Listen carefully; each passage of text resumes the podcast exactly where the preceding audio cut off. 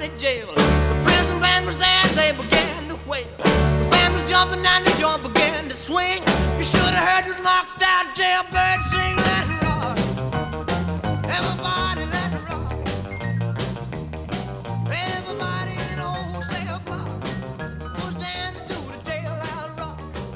Καλησπέρα και καλώς ήλθατε σε ένα ακόμα podcast του Articology. Σήμερα μαζί σας ο Λεόντιος Τσόκας. Στο σημερινό επεισόδιο έχουμε τη χαρά να φιλοξενούμε την Ζωή Μουράτογλου. Μία νέα καλλιτέχνηδα, τραγουδίστρια και τραγουδοποιό.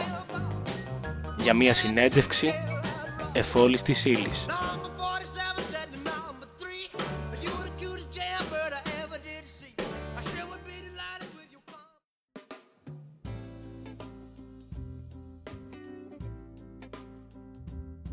Ζωή, σε ευχαριστούμε πολύ που είσαι σήμερα μαζί μας και είμαι σίγουρος πως η συζήτηση που θα έχουμε θα είναι όχι μόνο παραγωγική και δημιουργική, αλλά και ιδιαίτερα ευχάριστη. Ε, ευχαριστώ εγώ για την πρόσκληση. Λοιπόν, για να ξεκινήσουμε, θα ήθελα να μας μιλήσεις λίγο για την παιδική σου ηλικία και το πώς ξεκίνησε η ενασχόλησή σου με τη μουσική και το τραγούδι. Λοιπόν, θα έλεγα ότι η ενασχόλησή μου με τη μουσική ξεκίνησε μέσα από την οικογένεια. Ε, όταν ήμουν μικρή είχαμε αυτό το pick-up και μια μεγάλη δισκοθήκη των γονιών μου με βινίλια και καθόμασταν τα Σαββατοκύριακα και διαλέγαμε ο καθένας από ένα δίσκο που ήθελε να ακούσει και αυτή νομίζω ήταν η πρώτη μου επαφή. Στη συνέχεια, στην τρίτη δημοτικού ξεκίνησα μαθήματα πιάνου, πήγα και στη χοροδία του σχολείου, είδα ότι αυτό το πράγμα μου αρέσει και αποφάσισα στη συνέχεια να το εξελίξω. Και πότε πήρες την απόφαση να ασχοληθείς επαγγελματικά με τη μουσική, Ε, ωραία, ενδιαφέρουσα ερώτηση. Ξεκίνησα να ασχολούμαι επαγγελματικά με τη μουσική το 2007. Είχα μπει σε μια μπάντα η οποία έπαιζε μια-δυο φορές τη βδομάδα σταθερά τους funky, παίζαμε funk disco. Παρόλο που ήταν ε, αρκετά επαγγελματική η φάση, ε, δεν το πήρα απόφαση ότι θέλω να το κάνω αυτό το πράγμα επαγγελματικά μέχρι τα 25 μου, δηλαδή τρία χρόνια αργότερα, ε, όπου είχα φύγει στο Άμστερνταμ για σπουδές, δεν είχα πλέον μπάντα στο Άμστερνταμ και συνειδητοποίησα ότι μου λείπει πάρα πολύ αυτό το πράγμα και ότι θέλω οπωσδήποτε να υπάρχει στη ζωή μου. Ε, η αλήθεια είναι ότι η οικογένειά μου, αν και ενθάρρυνε το να ασχολούμαι με επιπλέον πράγματα πέραν των βασικών σπουδών, ήταν αρκετά αυστηρή ως προς το θέμα το ότι αυτό είναι ένα χόμπι, οπότε έπρεπε να παλέψω λίγο με τον εαυτό μου για να καταφέρω να αποδεχτώ το ότι θέλω να κάνω μουσική ε, δεν σημαίνει ότι αξίζω λιγότερο ως άνθρωπος ας πούμε γιατί δεν είναι μια εντός εισαγωγικών σοβαρή ενασχόληση. Οπότε μου πήρε κάποιο χρόνο. Οπότε τους νέους που ασχολούνται με τη μουσική και θέλουν να ασχοληθούν επαγγελματικά, τους παροτρύνουμε full. Τους παροτρύνουμε εντελώς full. Ε, κοίταξε, ε, όταν ξεκίνησα εγώ ήταν ακόμα οι καλές εποχές για τη μουσική, δεν ήταν οι χρυσές εποχές του 90s, αλλά ήταν ακόμα καλές εποχές. Στη συνέχεια ήρθε η κρίση, η οποία εκτός από τις ε, μουσικές σκηνές τσάκισε και τα παραδοσιακά ας πούμε σοβαρά επαγγέλματα. Οπότε αυτό έσπρωξε τους νέους σε μια άνθηση της μουσικής σκηνής, ε, διότι παλιότερα θα είχες τη μουσική για χόμπι και θα είχες και την κανονική σου δουλειά, γιατί η κανονική σου δουλειά θα σου παρήχε μια ασφάλεια και λόγω της κρίσης ούτε οι κανονικές δουλειές δεν παρήχαν ασφάλεια πλέον. Ε, οπότε αυτό όθησε πολύ κόσμο να ασχοληθεί με αυτό που πραγματικά ήταν η αγάπη του και το πάθος του. Οπότε εγώ θα παρέωτρινα full όποιον θέλει να ασχοληθεί με τη μουσική. Θεωρώ ότι είναι κάτι το οποίο πρέπει να το κάνουμε γιατί αλλιώς δεν είμαστε καλά. Πολύ ενδιαφέρουσα η άποψή σου.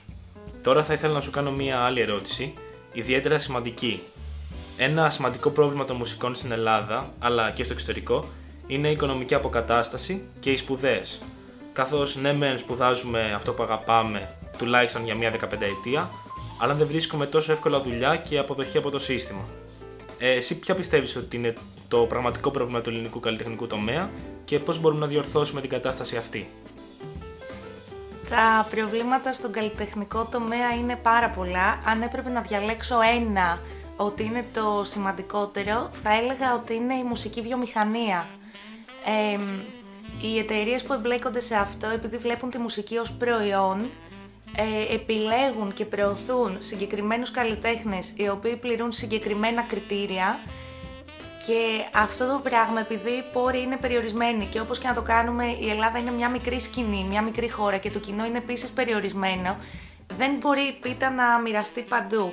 Αποκλείονται έτσι από την προβολή στα μέσα ε, καλλιτέχνες που κάνουν πολύ σοβαρό και όμορφο έργο για να προωθούνται συγκεκριμένοι καλλιτέχνες που υπηρετούν μια συγκεκριμένη μορφή όχι ακριβώς τέχνης, όσο κυρίως ε, εμπορικής απεύθυνσης, θα το έλεγα. Από εκεί και πέρα υπάρχουν και άλλα προβλήματα στον καλλιτεχνικό χώρο. Ένα από αυτά το οποίο έχει βρεθεί στο προσκήνιο και τώρα τις τελευταίες μέρες με τον κορονοϊό είναι η μεταξύ μας διάσπαση και οι κακές εργασιακές συνθήκες, δηλαδή ως καλλιτέχνες παλεύουμε κυρίως μόνοι μας, δεν έχουμε δώσει μεγάλη σημασία στο μαζί, γιατί έτσι το κληρονομήσαμε, έτσι το μάθαμε και το κυνηγάει ο καθένας όσο μπορεί, ε, ενώ θεωρώ ότι αν υπήρχε κάποια οργάνωση στα εργασιακά, μέσω σωματείων, μέσω συλλόγων, για να μπορέσουμε να διεκδικήσουμε κάποια δικαιώματα και ως προς την ασφάλισή μας και ως προς τα μεροκάματα που παίρνουμε και ως προς ε, το πώς θα βρούμε την απεύθυνση στον κόσμο, θα ήταν ενδεχομένως καλύτερα τα πράγματα για εμάς. Ελπίζω οι δύσκολες συνθήκες που συμβαίνουν αυτή την περίοδο να αποτελέσουν αφορμή για να ξεκινήσουμε κάτι καλύτερο μαζί. Όχι μόνο για τον κορονοϊό και για τα ελληπή μέτρα που έχει ανακοινώσει η κυβέρνηση, αλλά γενικότερα για τις συνθήκες στο χώρο μας οι οποίες είναι κακές. Μάλιστα, μάλιστα. Θίγεις σημαντικά ζητήματα του ελληνικού καλλιτεχνικού τομέα. Λοιπόν, τώρα πολλοί καλλιτέχνες και άνθρωποι της τέχνης ε, κάνουν τέχνη για την τέχνη, όπως λέει και γνωστή φράση, ενώ άλλοι παράγουν τέχνη για την προσωπική τους εξέλιξη και μέσω αυτής της εξέλιξης θέλουν να βελτιώσουν και την κοινωνία. Θα ήθελες να πεις δύο λόγια πάνω σε αυτό το θέμα; Ε, το διαχωρισμό που κάνεις σε αυτή την ερώτηση ε, προσωπικά δεν τον βλέπω, δηλαδή δεν τα διαχωρίζω. Θεωρώ ότι το να κάνεις τέχνη για την προσωπική σου εξέλιξη και τέχνη για την τέχνη είναι πάνω κάτω το ίδιο πράγμα.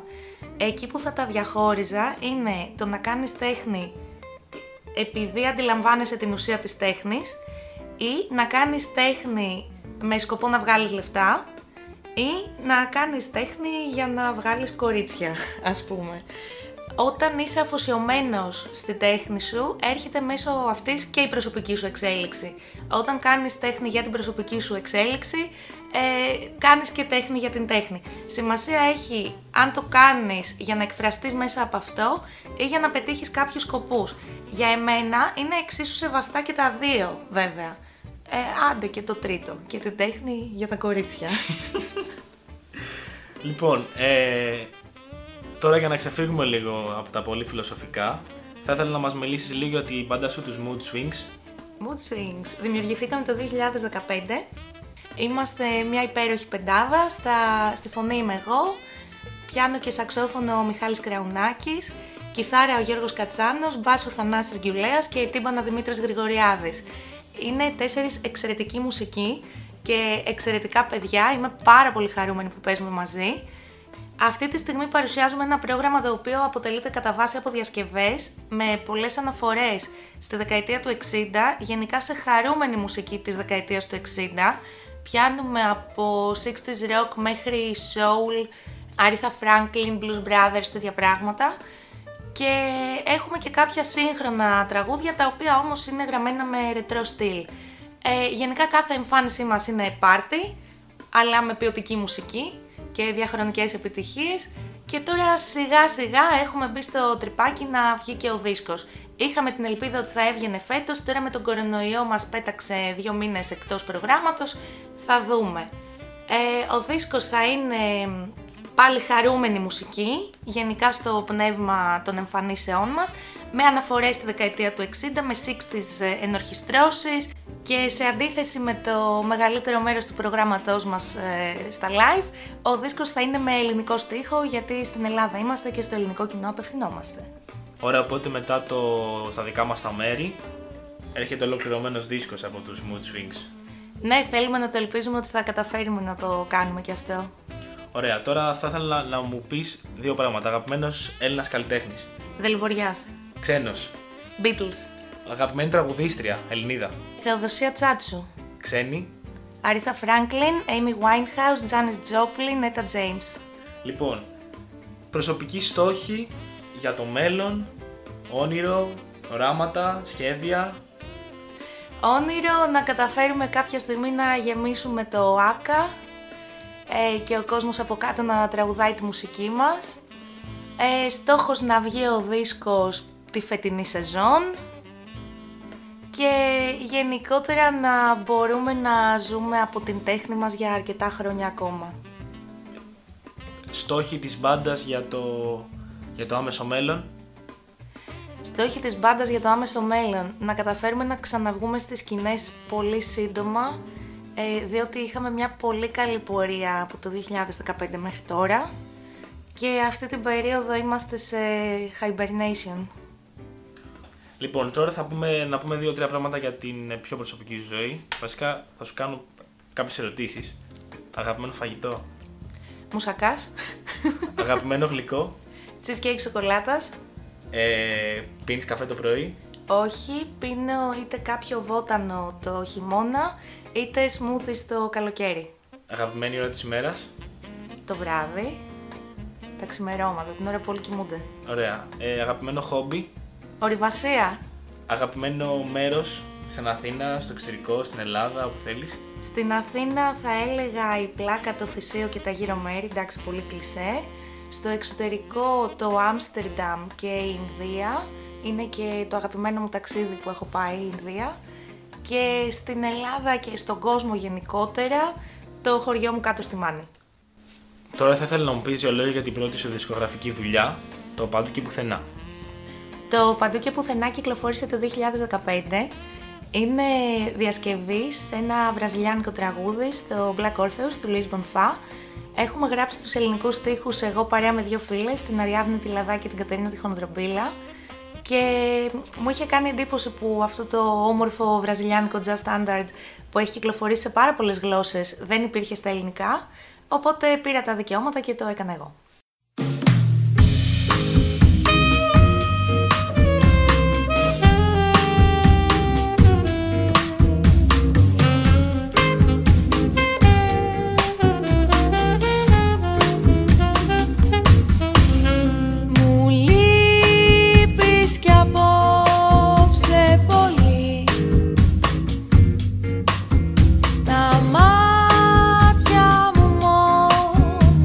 Στα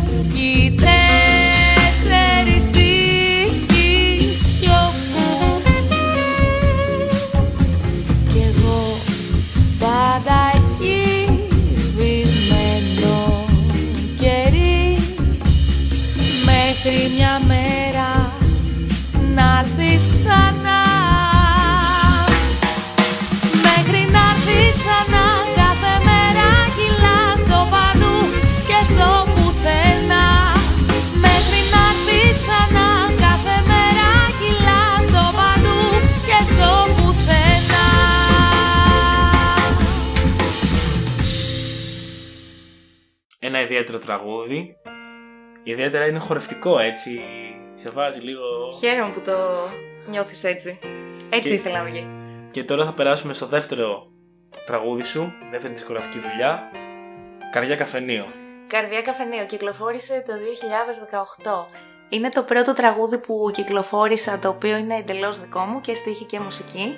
Η αλήθεια είναι ότι το τραγούδι είχε γραφτεί καμιά δεκαριά χρόνια πρωτού κυκλοφορήσει και επίσης οι ρίζες αυτού του τραγουδιού βρίσκονται βαθιά στην παιδική μου ηλικία όπου είχα αλλάξει σχολείο στην τρίτη δημοτικού και με είχε ρωτήσει η μαμά μου λίγο καιρό μετά αν υπάρχει κανένας συμμαθητής μου που μου αρέσει. Και εγώ της είπα αμέσως αμέσως ότι αγαπάω τρεις από την τάξη μου. Μου λέει η μαμά μου αυτό δεν είναι καρδιά είναι καφενείο. Εγώ λοιπόν είχα πειραχτεί πάρα πολύ τότε με αυτό που είπε η μαμά μου και δεν της είπα τίποτα για τα προσωπικά μου ξανά για πάρα πολλά χρόνια. Αλλά κάποια στιγμή όταν έκανα το μεταπτυχιακό μου στην Ολλανδία, σε ένα τσακωμό με το φίλο μου, προέκυψε μέσα σε 10 λεπτά αβίαστα αυτό το κομμάτι. Και πρόπερση αποφασίσαμε να το κυκλοφορήσουμε. Είναι ένα κομμάτι το οποίο μιλάει για την ελευθερία στις σχέσεις και στον έρωτα και η αλήθεια είναι ότι ε, κυρίως διαδικτυακά έχω δεχτεί και κάποιες επιθέσεις για αυτά που λέει αυτό το κομμάτι Πράγμα το οποίο εμένα μου δείχνει ακριβώς αυτή την ανάγκη να υπάρχει ένας τέτοιος λόγος και κυρίως από την πλευρά και τη σκοπιά της γυναίκας.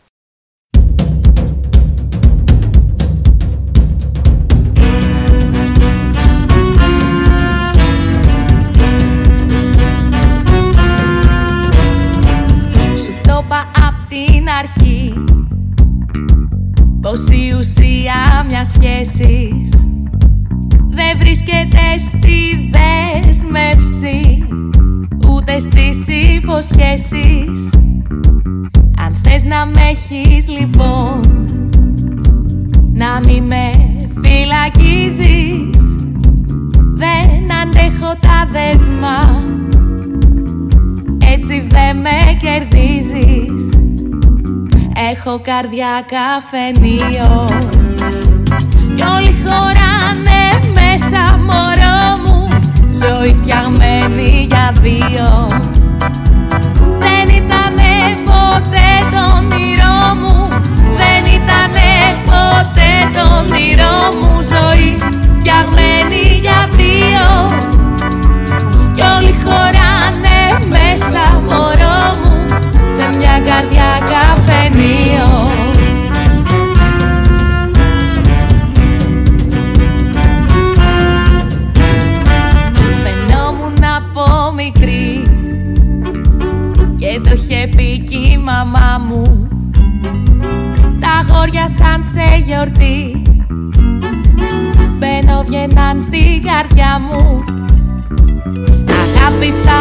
μοιραστώ Όπως με φτιάξει φύση Πλαστό κανόνα δεν θα δεχτώ Να με περιορίσει. Έχω καρδιά καφενείο Κι όλοι χωράνε μέσα μωρό μου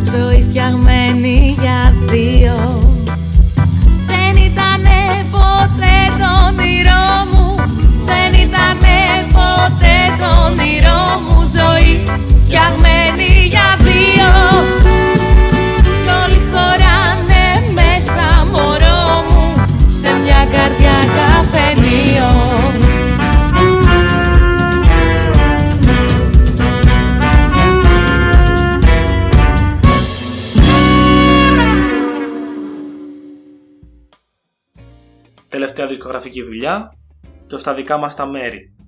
Θα ήθελες να μας πεις δύο λόγια; Λοιπόν, το στα δικά μας τα μέρη είναι ένα τραγούδι που μου έχει δώσει ένας φίλος, ο Παναγιώτης ο Βακαλόπουλος, με τον οποίο γνωριστήκαμε στη χοροδία της ΑΣΟΕ τα ένδοξα χρόνια που σπουδάζαμε στην ΑΣΟΕ και τώρα δεν κάνουμε τίποτα σχετικό με αυτό. Το είχε γράψει τότε, μου είχε πει ότι ήταν γραμμένο για να το τραγουδήσει γυναίκα και αποφάσισα επειδή μου άρεσε πάρα πολύ να το κυκλοφορήσω. Οπότε πριν ε, κάποια χρόνια συνεννοηθήκαμε, συμφωνήσαμε, μου έδωσε την άδεια, τον ευχαριστώ πάρα πολύ γι' αυτό. Είναι μια καλοκαιρινή μπαλάντα, αναφέρεται σε κάποιον από το παρελθόν που κυκλοφορεί στα μέρη που κυκλοφορούσες μαζί του και τον θυμάσαι. Και κάτι που δεν έχω πει και το λέω πρώτη φορά εδώ σε σένα είναι ότι το βίντεο κλιπ έχει γυριστεί σε μέρη που όντως πήγαινα κάποτε με κάποιον και αναρωτιέμαι αν το έχει δει και αν το έχει καταλάβει.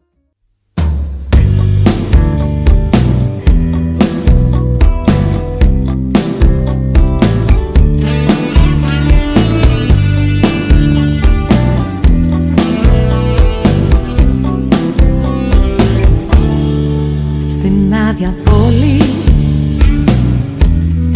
Σαν φάντασμα ξαναγυρνάω. Στο βήμα σου πατάω Κι όλο κάτι ζητάω. Κάτι από σένα που με κάνεις και πονάω. Απόψε Οι δρόμοι μου οδηγούν στα δικά μας τα μέρη. Ήταν γλυκό μεσημέρι σε ζωγράφιζε Σκυφτό να μου κρατάς το χέρι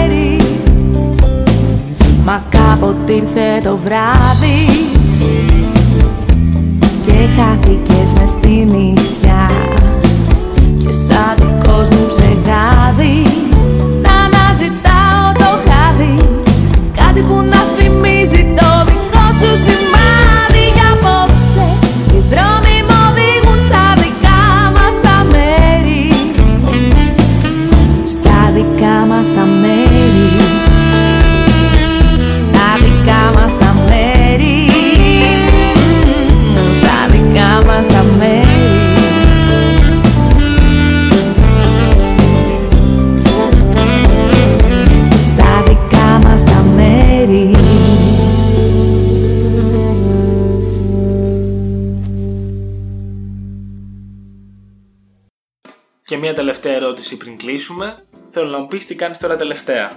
Τώρα τελευταία καραντινιάζομαι όπως όλοι. Εντάξει, για να είμαι ειλικρινής δεν την τήρησα πάρα πολύ την καραντίνα. Έβγαινα αρκετά, αλλά με όλα τα μέτρα ασφαλείας να τηρούνται. Και ετοιμάζω σιγά σιγά τη δισκογραφική μας δουλειά την ολοκληρωμένη. Θα ήθελα να σε ευχαριστήσω πολύ Μα εγώ. και να σε ευχηθώ ό,τι καλύτερο και Επίσης. να επιτύχεις τους στόχους σου και τους δικούς σου και της μπάντας και ο δίσκος σας ο επόμενος να βγει σύντομα στα κυκλοφορία και να τον ευχαριστηθούμε, να τον ακούσουμε και να κάνετε ένα μεγάλο πάρτι. Θα μου το υποσχεθείς αυτό η Mood Swings. Με το που τελειώσει όλο αυτό θα κάνετε ένα μεγάλο πάρτι. Να χορέψουμε, να περάσουμε καλά. Σε ευχαριστώ πολύ και ελπίζω να συναντηθούμε σύντομα πάνω σε κάποιο stage. Χαρά μου, χαρά μου.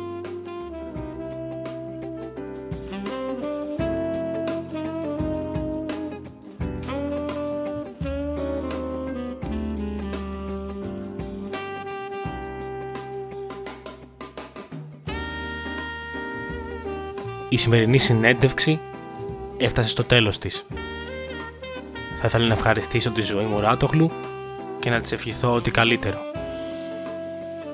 Εάν θέλετε σε αυτά τα podcast να ακούσετε κάτι συγκεκριμένο για την τέχνη, στείλτε μας τις προτάσεις σας στο mail art.ecology.music ή στο λογαριασμό μας στο Instagram. Καλή συνέχεια και καλή αντάμωση.